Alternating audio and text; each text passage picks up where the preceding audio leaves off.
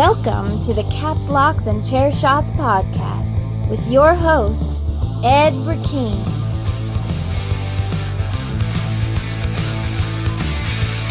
Good morning, good afternoon, good evening, ladies and gentlemen, whatever, and wherever you may be listening to us. You have your ears locked into the Caps Locks Chair Shots podcast. My name is Ed. I am your host for these festivities. And joining me, as always, he is my arch nemesis, my tag team partner, and my very best friend. You know him from all around the internet, but you can only find his wrestling stuff right here. Ladies and gentlemen, this is Danny Bananas. Well, today is the day, Ed. Today is the day that I get to talk about the one of the worst wrestlers in wrestling history. And ladies and gentlemen, of course, Dan has activated troll mode given the fact we are doing a wrestling show. Dan, where were you in 1989? Not thought of.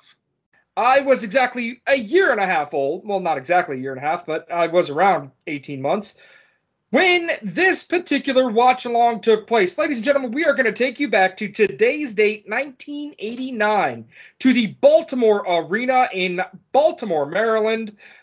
Boy, that city's a shithole.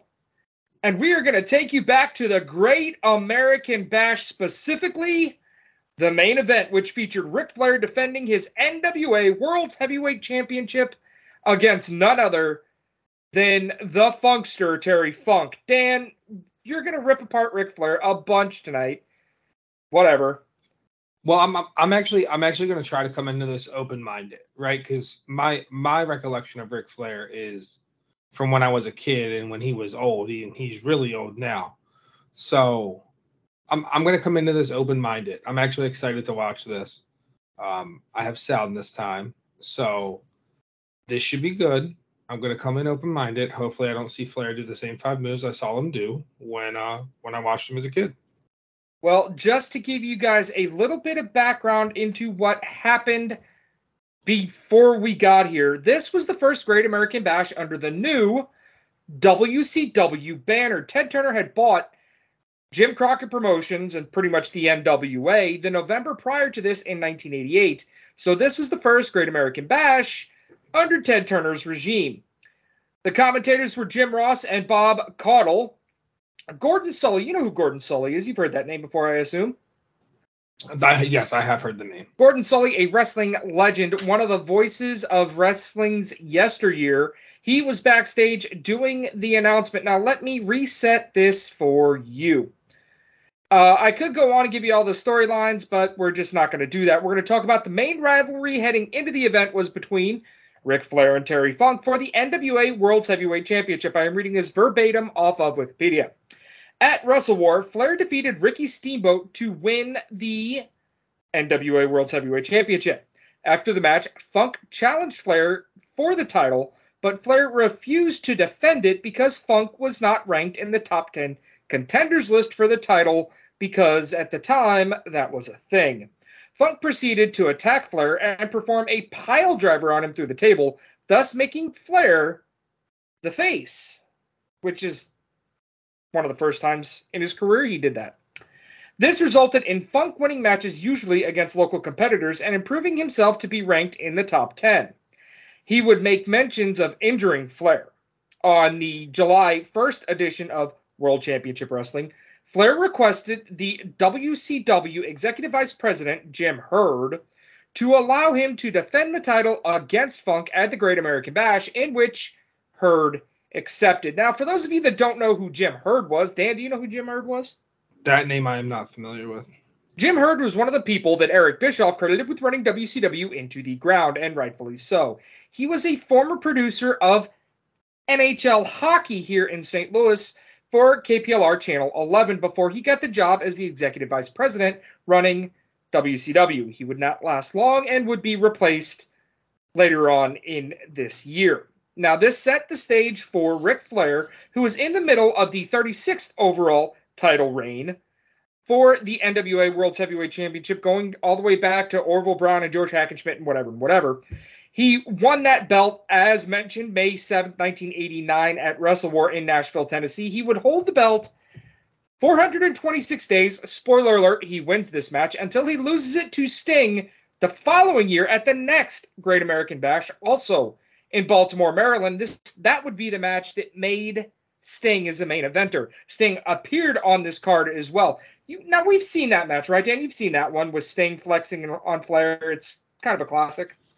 I think so. Roughly. I mean, you know, my memory is not. Not the best, Dan cut out there, but yeah.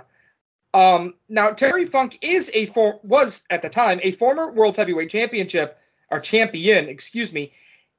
13 and a half years earlier at a house show in Miami Beach, Florida, he defeated Jack Brisco December 10th, 1975. He would hold that belt, ironically, 424 days, just two days longer, than, or two days shorter than what Flair held for his sixth NWA World Heavyweight Championship reign. He would lose it to Harley Race, who would then hold the belt for 926 days in his second reign in Toronto in 1977. A lot of history between these two, Dan.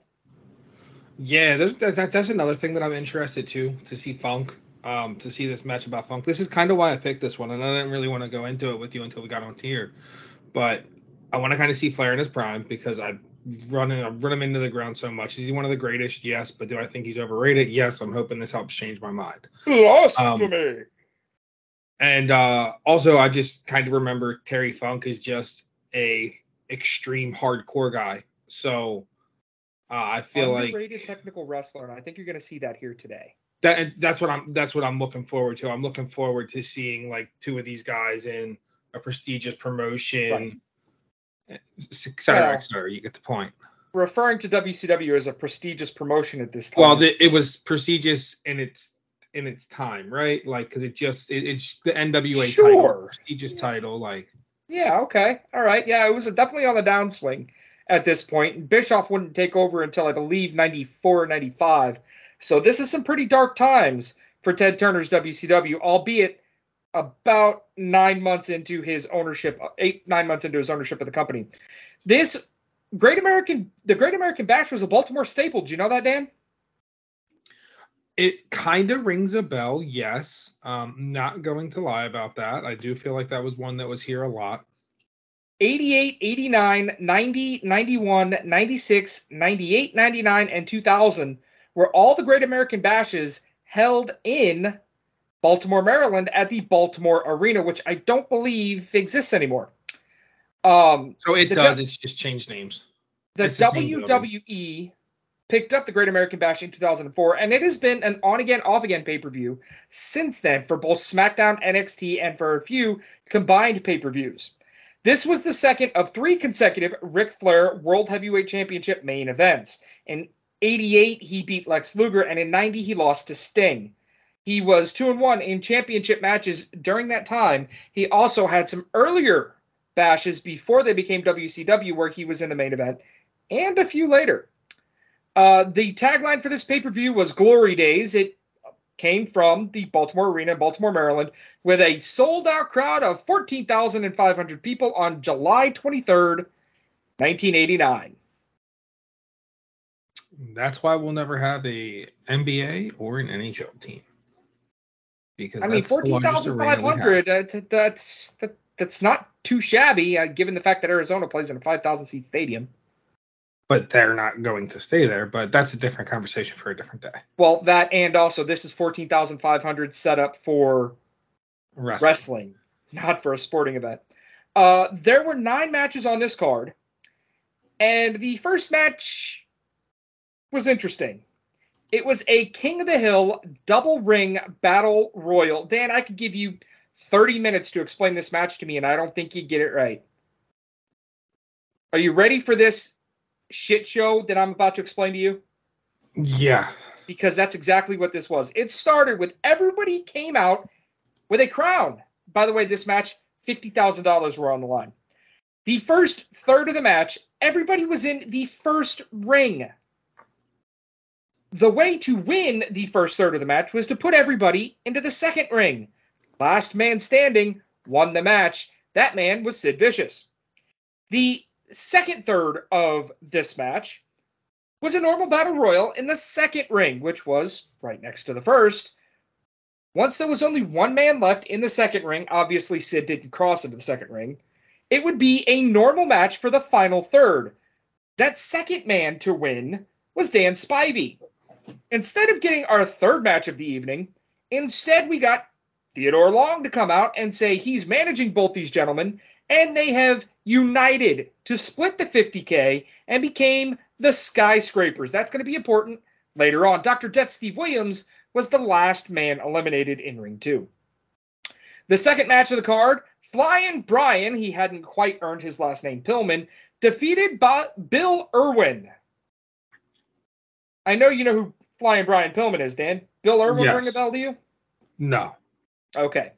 Match number three took nine minutes and 14 seconds and was really the first one I cared about, with the Skyscrapers, the aforementioned Vicious and Spivey, taking on the Dynamic Dudes. Any guess on who those two were, Dan? I know you're not much of a historian. That's why we like to play these fun games. I have no idea. A very, very, very young Shane Douglas. That's the franchise Shane Douglas. Franchise. the first okay. ever, you know, W ECW World Heavyweight Champion versus and I'm sorry, with his tag team partner Johnny Ace. You want to take a guess on who that is? Uh, Laurinaitis. That is correct. The Bella Twins stepfather was his tag team partner in all of his Johnny Ace Surfer Boy glory. The Skyscrapers did these two no favors, and it was a, almost a squash. Jim Cornette. You know James E. Cornette, right? He's, he's Oh, kind of yes. the talk of wrestling now. Defeated Paul E. Dangerously in a tuxedo match. Paul E. Dangerous. Why does that sound familiar? Because that man is called Paul Heyman. He is the leader of the Dangerous Alliance at this time, carrying around the big brick cell phone. It was a comedic match where Jim Cornette, I'm going to say this once and I want to see your look. Jim Cornette was the face in this match. He was the What? good guy. Oh, yeah. Selling a leg injury, injury and stripped Paul Heyman down to his blue BDEs or BDUs or whatever they're called his whitey tighties, but they're blue, uh, and won the match in 622. Paul Heyman was svelte at this time. Man, could you picture WCW running this match like now with banana hammocks being around? Could you just imagine like Oh, Paul Heyman 100% would, would have been in a leopard print thong. It, it, yeah, if Paulie Dangerously was a manager today and this match happened, yeah. Uh, the Steiner brothers, Rick and Scott, with Missy Hyatt, defeated the Varsity Club of Kevin Sullivan and Mike Rotunda. You know who Mike Rotunda is? yes, the referee, right? No. Mike Rotunda, also called IRS or Irving, IRS, yes, Kaiser, Rotunda, Bray, well, yes, the is Bray Wyatt and Bo Dallas's father. dad, yeah. and was a shill for the Million Dollar Man. Here he is, Captain Mike Rotunda, wearing a Letterman's jacket and a Syracuse Orangeman singlet as he took on Kevin Sullivan, who was not being referred to as the Taskmaster at this time. Sullivan and the dog faced gremlin, Rick Steiner, beat each other to death on the outside, while Scott and Rotunda did all of the heavy lifting inside. A weird cross body move into this match where Sullivan had Rick Steiner across his chest, and then Scott kind of did a cross body. I think it was supposed to be a like a drop kick, and and just they got the pin. It was awkward. It was 422. It wasn't the worst match I've ever seen, but it wasn't the best. Do you know who Missy Hyatt is? You do not. I recommend you give her a Google. Your eyes will struggle to stay in your head. Next up was the NWA television title, where Sting, our TV champion, came out with hot stuff Eddie Gilbert, who I believe at the time was booking for WCW, and he would take on the great Muta, the one of the newest WWE Hall of Famers, with Gary Hart. This ended in a double pin. They awarded Sting the match, and he retained his W or his NWA television title. Uh, Okay. Next up was Lex Luger as he defended his U.S. championship against Ricky Steamboat. This match was interesting for a number of reasons. Now, Luger won the belt from Ricky Steamboat at Clash of Champions at Fort Bragg, I do believe, by using a steel chair.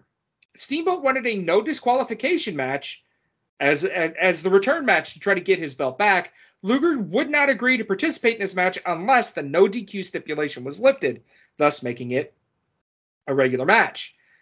Steamboat relented after a lot of back and forth, and it wound up being Steamboat taking a chair that Luger brought into the ring and using it against Luger and then shoving the referee, although I think shoving the referee is what got him the disqualification, and Steamboat lost his opportunity to win that title. Then came match number eight, War Games, where the Road Warriors and the Midnight Express, that'd be Bobby Eaton and Stan Lane, and Dr. Death Steve Williams, they were accompanied to the ring by Paul Ellering and the aforementioned Jim Cornette, defeated the fabulous Freebirds, Michael P.S. Hayes, Jimmy Garvin, and Terry Gordy, and the Samoan SWAT team, Samu and Fatu. Now, this is kind of important as Samu is the cousin to Roman Reigns and and you know obviously part of the Anoa'i family. Do you ha- know who Fatu would be by chance, Dan? You are muted, son.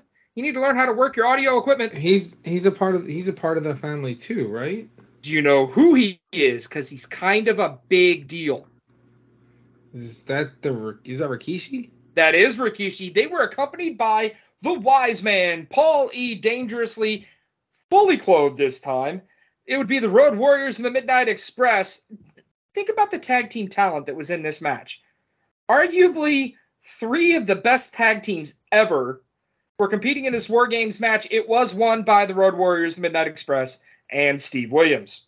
That'll bring us to our main event of the evening. Now, I took a copious amount of notes all over this pay per view. I just sped on through them and did not use them. All right, so, ladies and gentlemen, that brings us to where we are Ric Flair versus Terry Funk. Now, just to give you a breakdown of what the stats are for these two. Dan, you said you're not very familiar with the Funkster, right? Not from this kind of day and age, right? I'm more familiar with his hardcore work. All right. He is he was a one-time NWA World Heavyweight Champion, held it for 424 days, as we have said before. He was also a two time United States Champion for the NWA, WCW, JCP, Mid Atlantic, whatever you want to call it. In the WWE, he was a one time Tag Team Champion. Dan, give me his tag team partner. Mick Foley. Also known as Cactus Jack. Thank you. And they won that title at, I believe, the dumpster match at Wrestle. No, they lost the dumpster match. No, they won the dumpster match and then they went over the dumpster over the side. Yeah. Anyway, he was also the inaugural, or he was also crowned the ECW World Heavyweight Champion at the inaugural ECW pay per view, barely legal. He was also a, a he won that title a second time and was the ECW television champion. Ric Flair. We have come to Ric Flair. He was a seven time World Heavyweight Championship in WCW.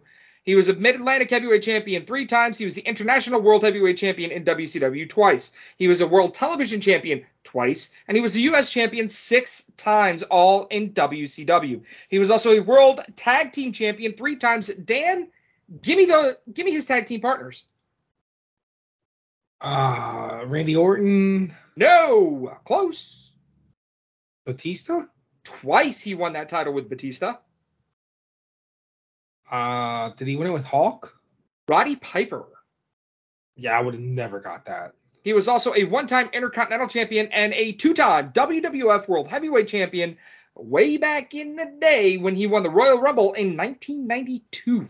In fact, he is one of the few men that are a Triple Crown champion in both WCW and the WWE. So now you know. Out of these two, well, I'm not even going to ask this question. Out of these two, which do you think is better? Because I know where you're going to land on this, and you're just going to hate on Ric Flair all night, but still. I mean, so out of these two, out of the accolades and what I know of them, Flair's probably the better wrestler. I'm, I'm really like, and I, I don't know if, if this is something you ever heard me say before, but I'm really looking forward to watching an old match. I have not ever heard you say that.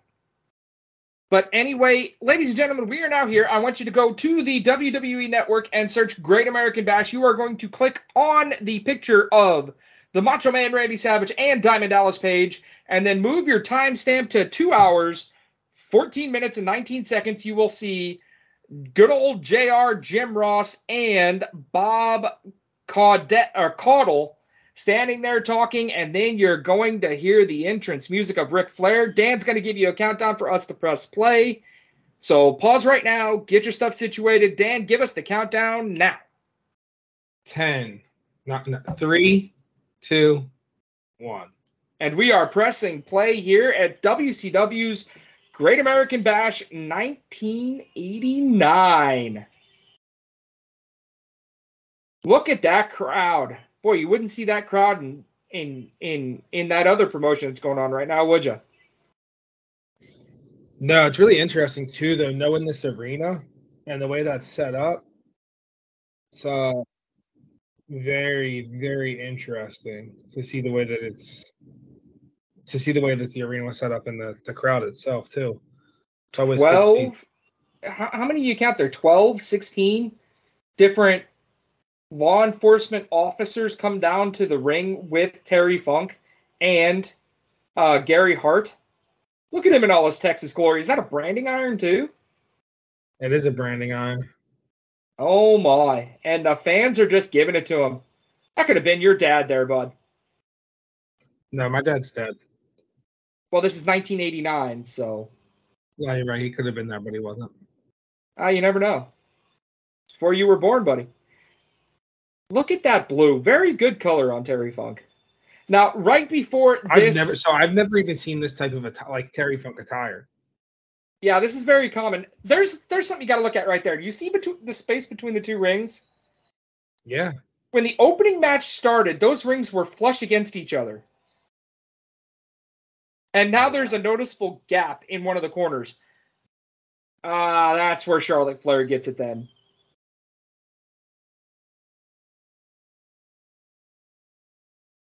God, it's beautiful, isn't it? Look at that robe. Oh, the showmanship. And the beautiful women, of course. So Terry Funk comes down with a bunch of cops. Ric Flair comes down with a quartet of beautiful women in sequin dresses. I said beautiful. They were beautiful from afar. They got like two, the Baltimore Hun hair going on too. I was going to say, there's two of them that do not look like Baltimore's finest.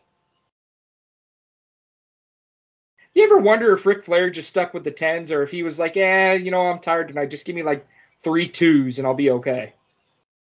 I'm sure he took whatever he could get. But what do you think he could get on a regular night?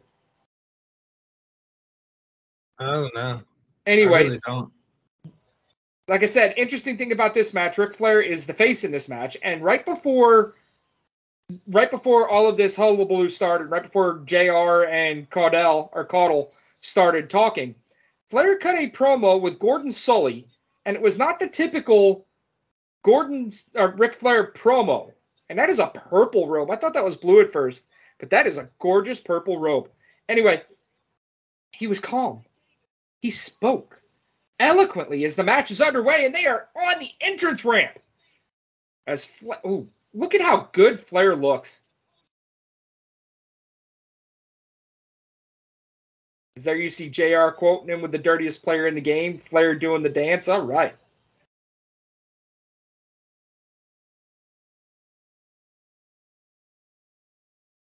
Look at that barricade, held together by athletic tape. Painter's tape, even. Blue painter's tape.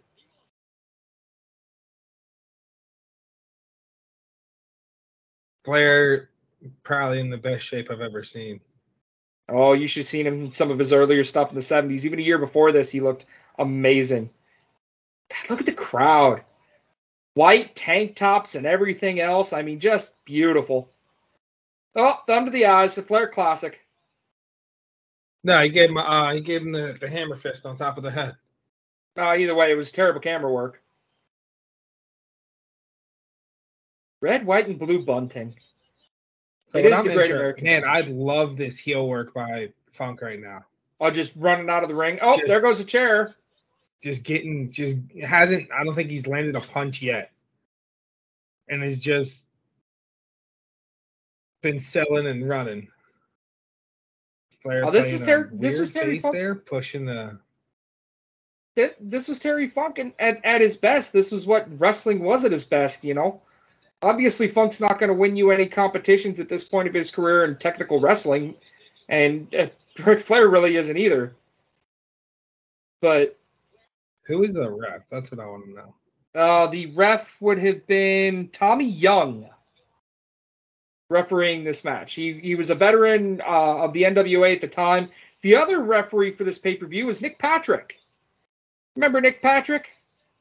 Name sounds familiar. Came over with WCW during the invasion. Was the NWO's personal referee for a while. There was there was the middle aged and crazy line that Funk used for a good decade. Ooh.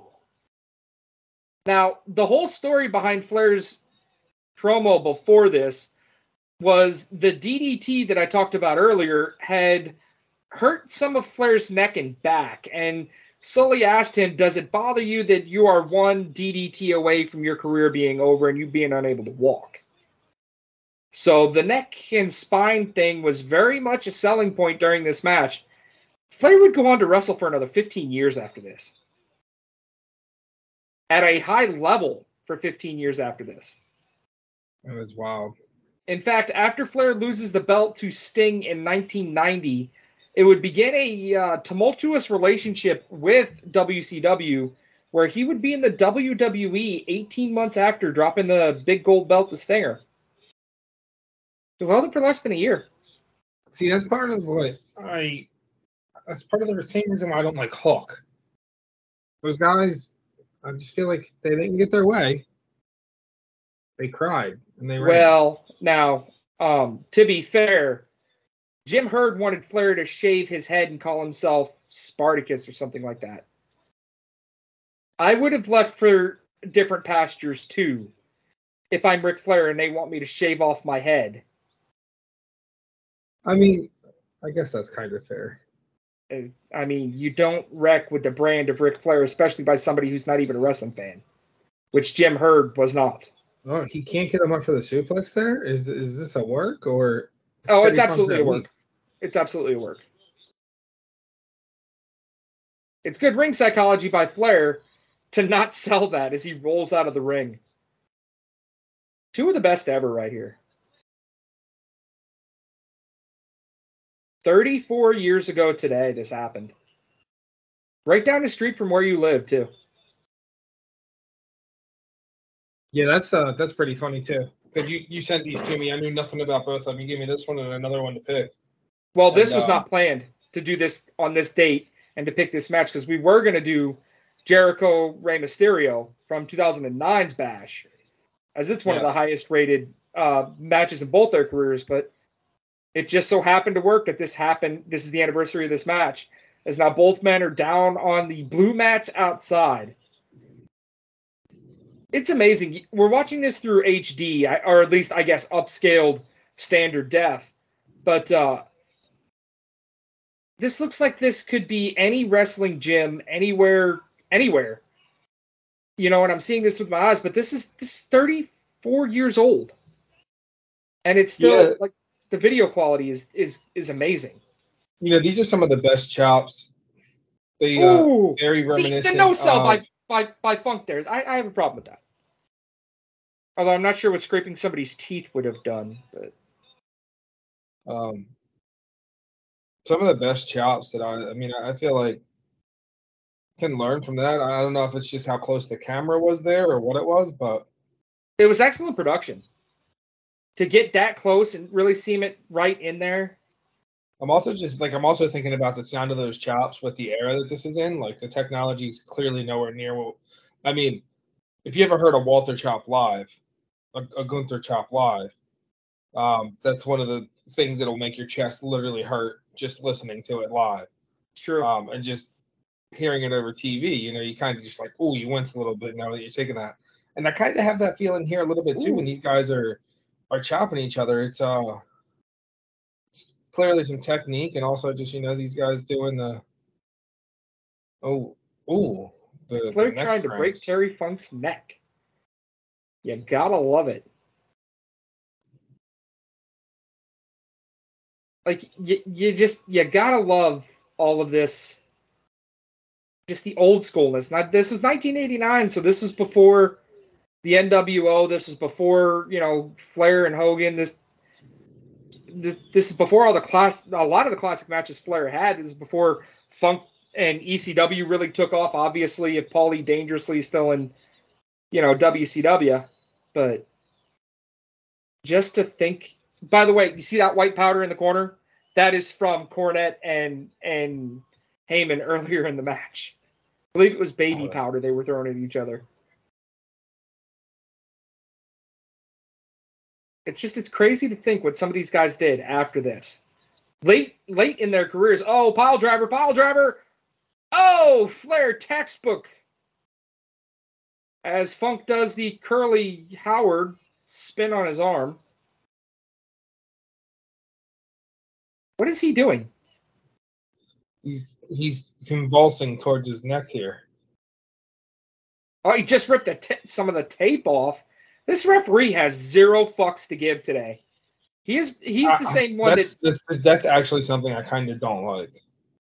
he's the I just don't know the era enough to have an opinion on it. Like, is this guy just showing out, or is this? no. This was a thing. This, this was very much a thing where the referees were actually men and not just bona fide props or Aubrey Edwards. Um, this but yeah, great. it's great work by these two. this that is the same away. ref that uh, Steamboat that disqualified Steamboat. So yeah, this was even before uh, the twins in the WWF. I can't remember their name. The Hebner twins started doing their shenanigans. Plus, you got to remember at this time, kayfabe was still kind of a very much a thing, Yeah, and the state athletic commissions were very much a thing, especially in Maryland at, at the time, as the Maryland Athletic Yes, Commission I was one of the more hands-on in professional wrestling. absolutely. Um, so my mom's ex-husband owned a promotion at one point. You and I have had this conversation. Yeah, Um, but see, there you go again. The Ref- telling the the cameraman to move so he can do his job. You got to love that.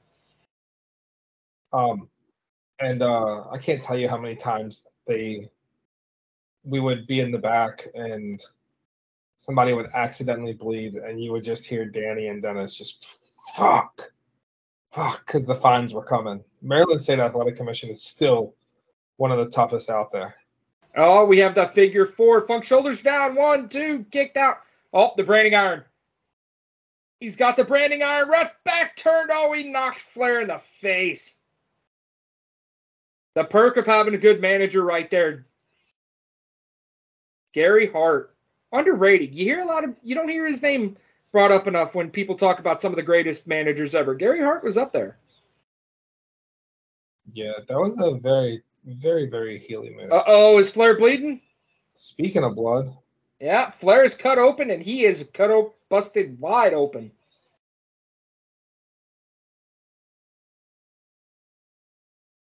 I wonder if it was the branding iron or if there's a little blade somewhere. uh, that was that definitely was not the hard way. That was definitely blade work. Uh oh, here's another pile driver. In fact, that gentleman in the tux right there is from the Baltimore State Athletic Commission. I do believe that he's the ring announcer. He may be ring announcer Michael or Gary Michael Cappetta. Oh, oh, Flair, ring general move, getting into the bottom rope. Good referee work. Very well executed all around by these three.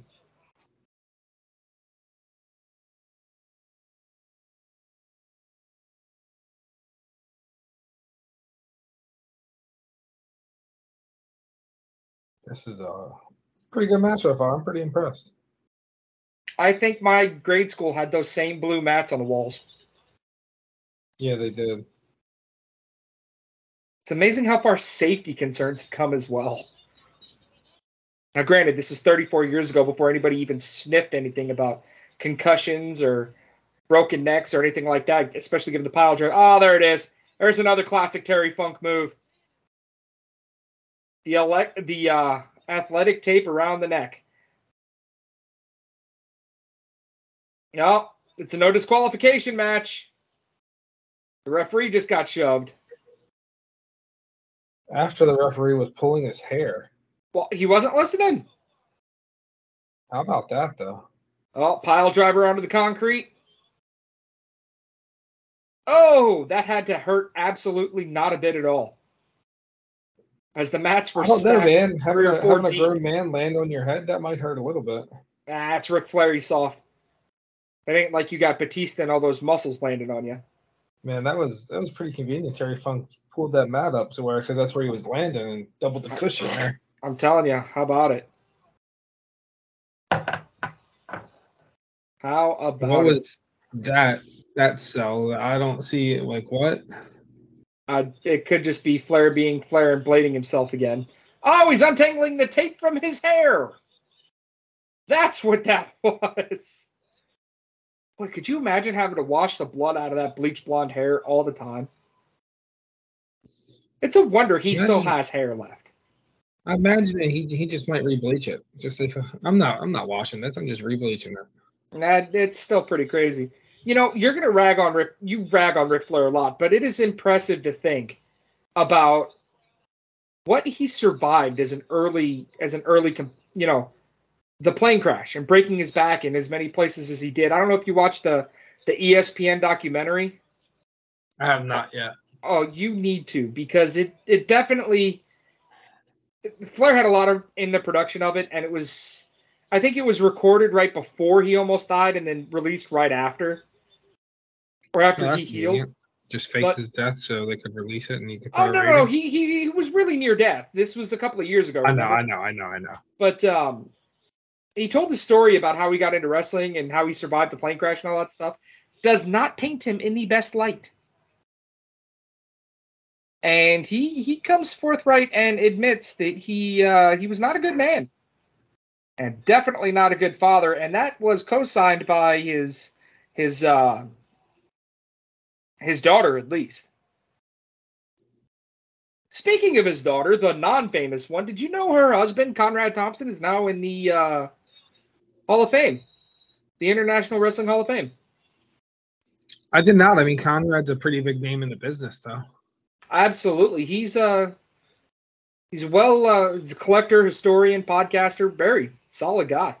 Oh, the branding irons used against Terry Funk. Now it's his turn to bleed. Uh, you and Terry's gonna bleed, bleed. Well, these neither. I mean, both. I shouldn't say neither.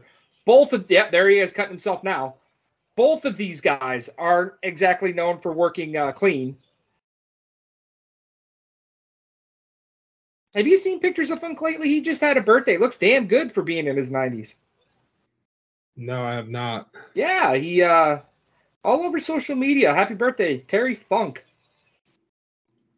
I do believe that is a f- member of Funk's family. It looks like maybe a father or something. I know that family was really massive down in Texas as well.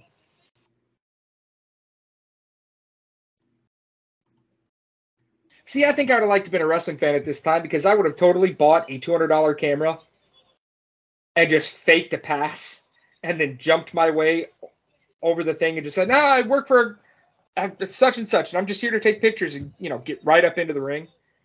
Because some of these guys, you can't tell them from from fans, you know. Yeah. It's a lot different of a time. Very physical match here. Not a lot of wrestling holds done. A lot of punches, a lot of kicks, a lot of reversals too, especially to that pile driver. I think we've seen that reverse two or three times now. Oh, there's Flair with the in close jabs. Pile drivers too, from back then to now, it's absolutely insane, isn't it? Yeah. We can thank Stone Cold Steve Austin for that one, I'm breaking his neck. Oh, misses with the high medium knee, I guess. I always wondered why Flair's knee pads always started at his knees and then wound up around his legs. Like around his shin pads, you know? You ever notice that? Oh, he's going for the figure four. He's going to beat Flair with his own move. Did he turn the wrong way?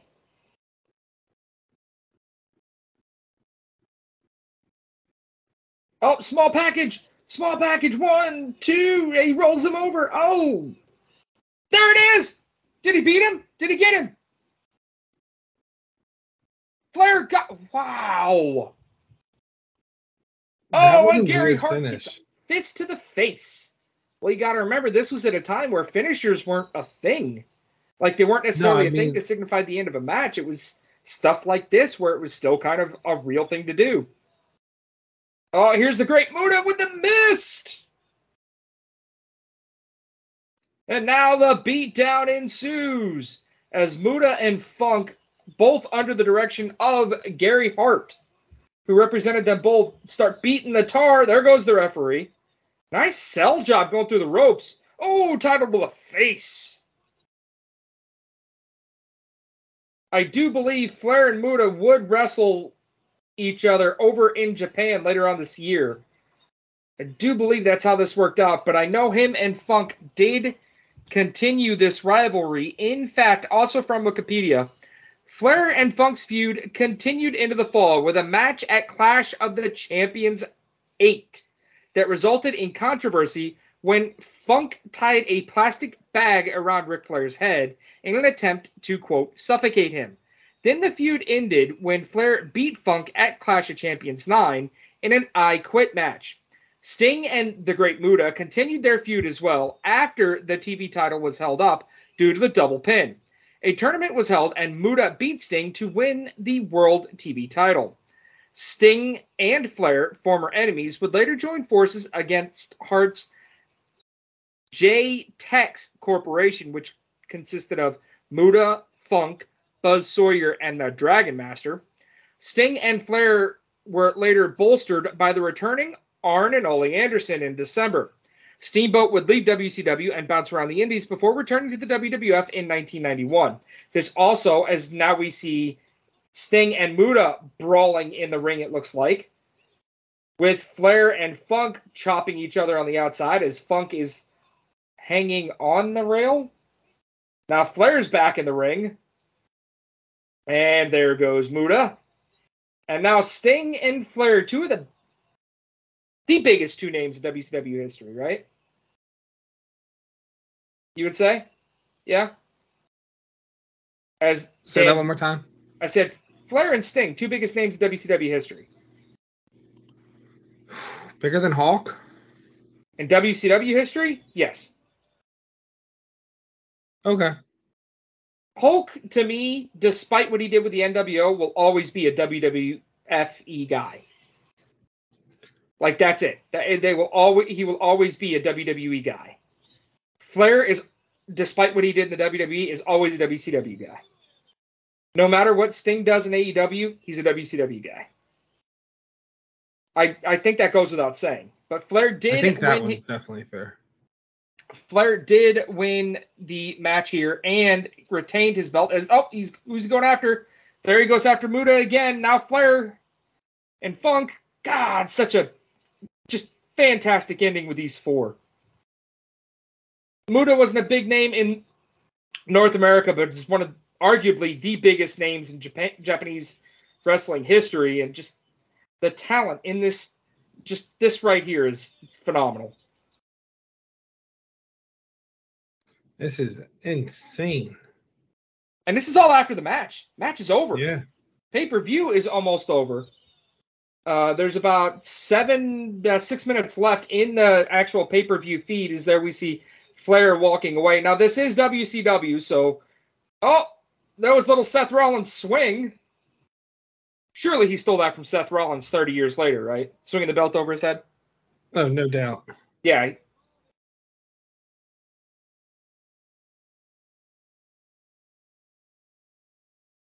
There's something that just looks so right about Ric Flair holding that belt. You know? Yeah. Like there are certain things that just hit the eye the right way. Stone Cold Steve Austin with the winged eagle, The Rock's eyebrow, you know, Brock Brock Lesnar with the original undisputed champion, you know that belt that they gave that that they brought together when they brought the WCW and the WWF title together.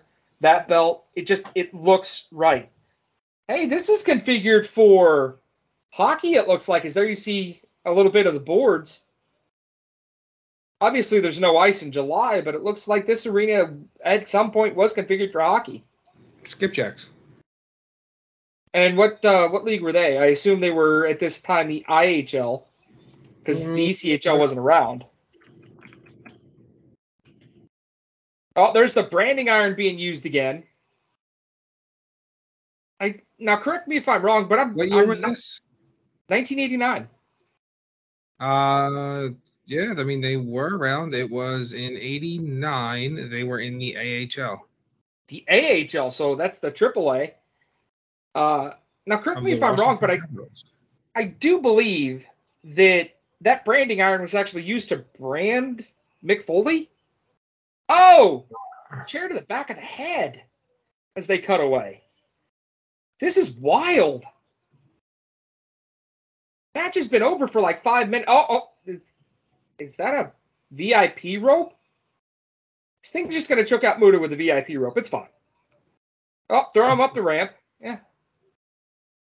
This is wild. Look at that chair. That's like an old school high school desk chair. Yes. Yes. Not a folding chair. He just took a straight plastic desk chair right to the back of the head.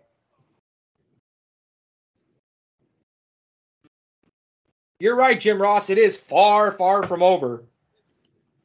But uh, what a fun little match that happened 34 years ago. As we see, a bloody Flair is finally given the belt by the referee, although he's had it off and on. Oh, is he going to get interviewed by Jim Ross?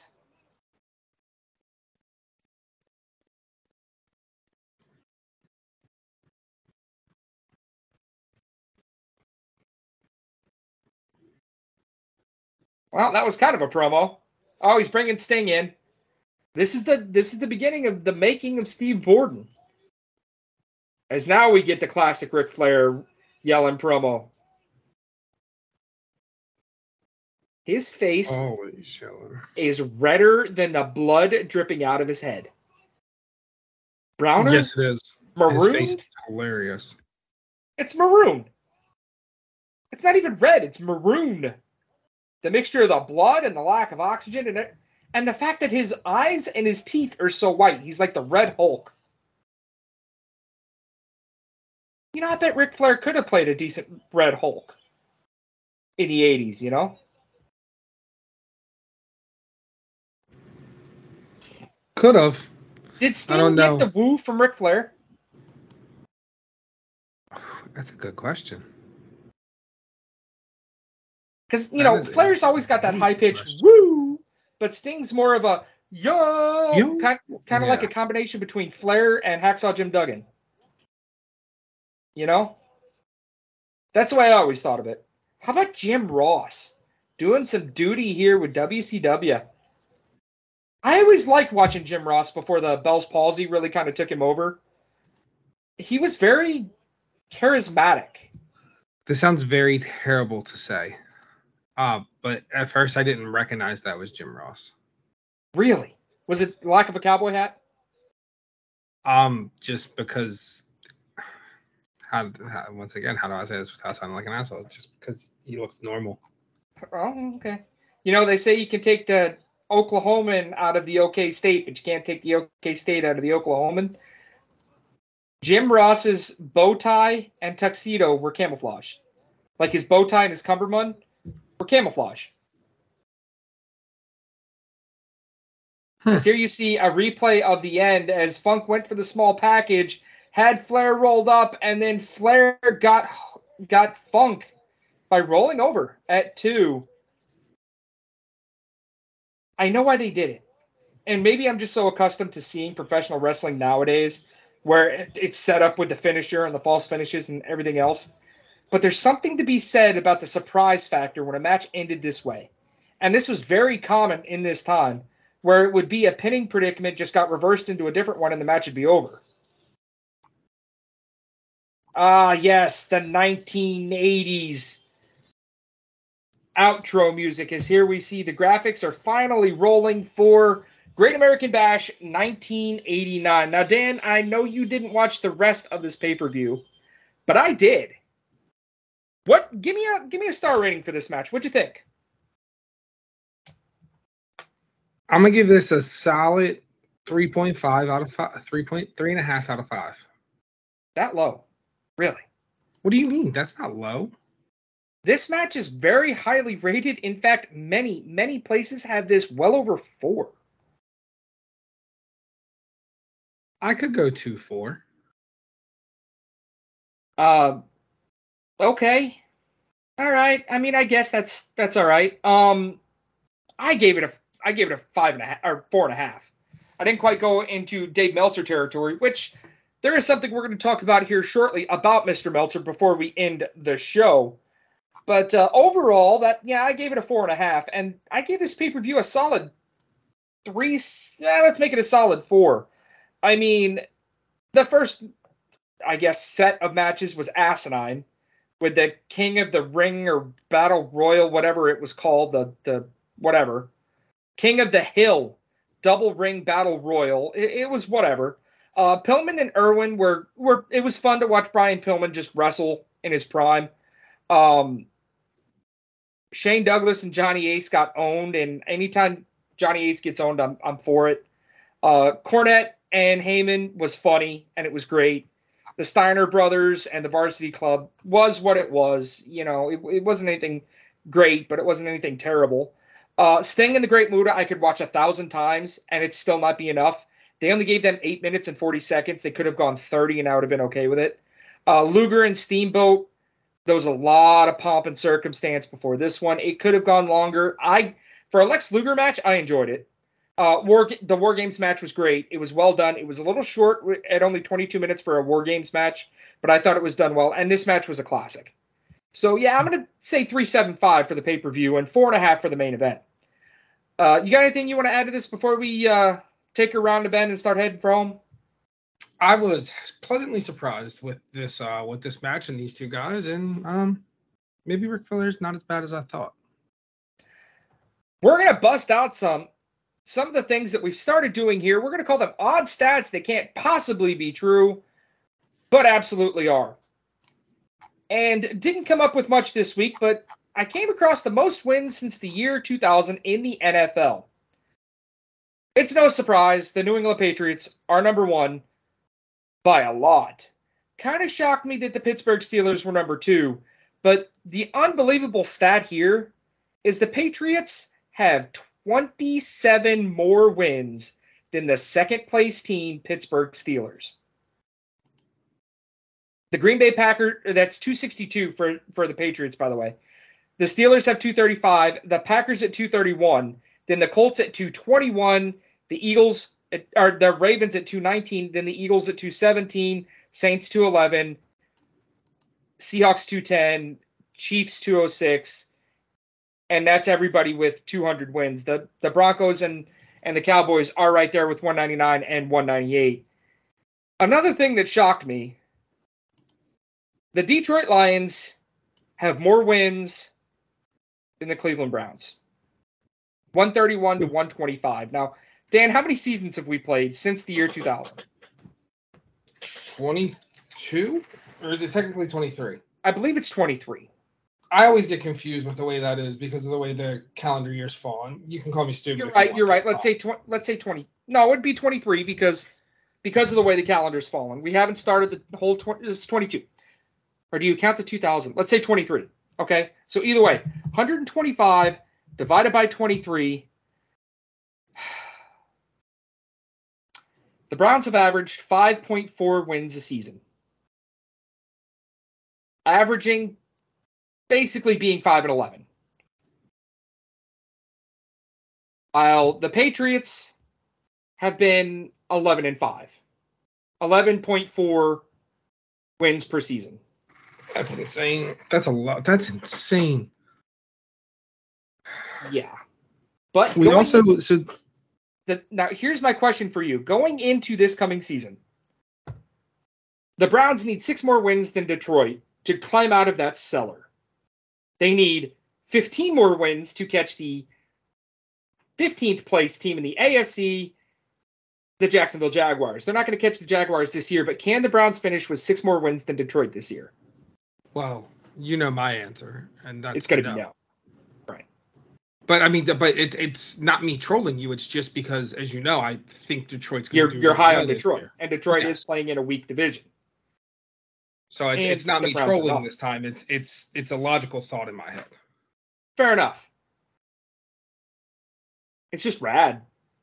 Yeah, Like, I mean it is. I mean it's to- like to look at some of these numbers and and another thing that really kind of shocks me the los angeles rams have 171 wins they are currently 12th in the nfc three behind the chicago bears and one ahead of the tampa bay buccaneers for as bad as the rams were for so long in st louis for them to be that much better than the lions although i guess the lions do have several years with one and two wins and even one with zero it just it kind of shocked me that the Rams were in that position because they were so bad for so long and then so good for so long. I guess it makes sense, but they are s- exactly 60 games behind the Green Bay Packers for first.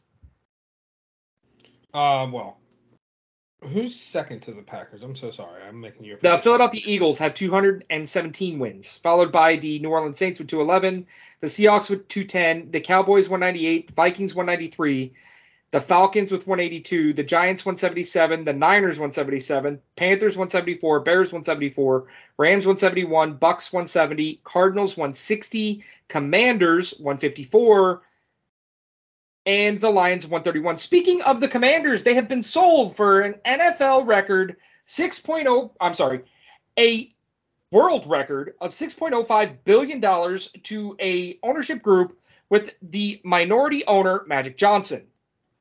How do you feel about that? Glenn Dan Snyder's gone, obviously. Well, Glenn Dan Snyder got to pay a nice little. I mean, I mean, it was a drop in the bucket for the 600 billion that he just got. 6.05 billion. Um, but got to pay a nice little 60 million dollar fine on his way out the door. Yeah, 1% of what he just got. Yeah. That would be the equivalent of you making $2,400 in your paycheck and having to pay $24. Right? I mean, I'd be yeah, pissed yeah. if I had. I'd be pissed if I had to give up 24 dollars. Uh, you are cheap. Anyway, Um, interesting thing. Magic Johnson said they would reevaluate the Commanders' nickname at the end of the season, including changing the logo. What do you think I about that? think, I think this team's gonna get a whole rebrand to kind of try to get away from the Mm. Snyder, and also it's a stupid name. You should have just stayed with the football team. I disagree. But with everybody getting trademarks and everything else, and a lot of the names are being taken, didn't really have much to choose. I mean, look at your precious Vegas Golden Knights. They had 18 names to sort through before they got to the Golden Knights because of trademarks taking their names. And even then, the Golden they had to get permission from, I believe it was the arm, the uh, West Point, to use Golden Knights as as a trademark. That's the state we live in, buddy. They're gonna play hell trying to get another nickname. But if anybody can do it, it's Magic Johnson. He is I mean, a it's miracle. also it's gonna be the NFL too, right? yeah, because the NFL matters. Anyway, that is going- crazy to think that they just paid 6.05 billion for a league that's gonna be dead in like 30 years. league won't be dead. It'll be flag football, but it won't be dead. Anyway, that's going to wrap us up here for the Caps Locks and Chair Shots podcast. What you can expect from us going into next week, you are going to get a Players Named Later show. We're about ready to start kicking off our NFL and NHL previews for the season. You are also going to get another show from the Caps Locks and Chair Shots brand. We are going to talk about SummerSlam, maybe do a, a watch along with some SummerSlam matches there. We're going to have to wait and see. Uh, for those of you that are just now finding us, we posted three shows today because I have been very behind on my work. So we have three brand new shows: the Caps Locks and Chair Shot show, Money in the Bank that we recorded earlier this month, and two other players named later shows from the last two weeks. We're going to get you another one this coming week. Our last hodgepodge show before we begin our season previews in the two sports we care about the most. You're also going to get an MLB preview in there as well. Dan, anything else before we hit the road? I got nothing else to add here, bud. It's been a good show. I was pleasantly surprised. Um, maybe uh, maybe the next watch along will be another match of wrestlers that I don't like. All right. And ladies and gentlemen, as always, we'd like to thank you all for listening. And just remember, If you're not down with the Caps Locks and Chair Shots podcast, Dan has two words for you. Keep listening.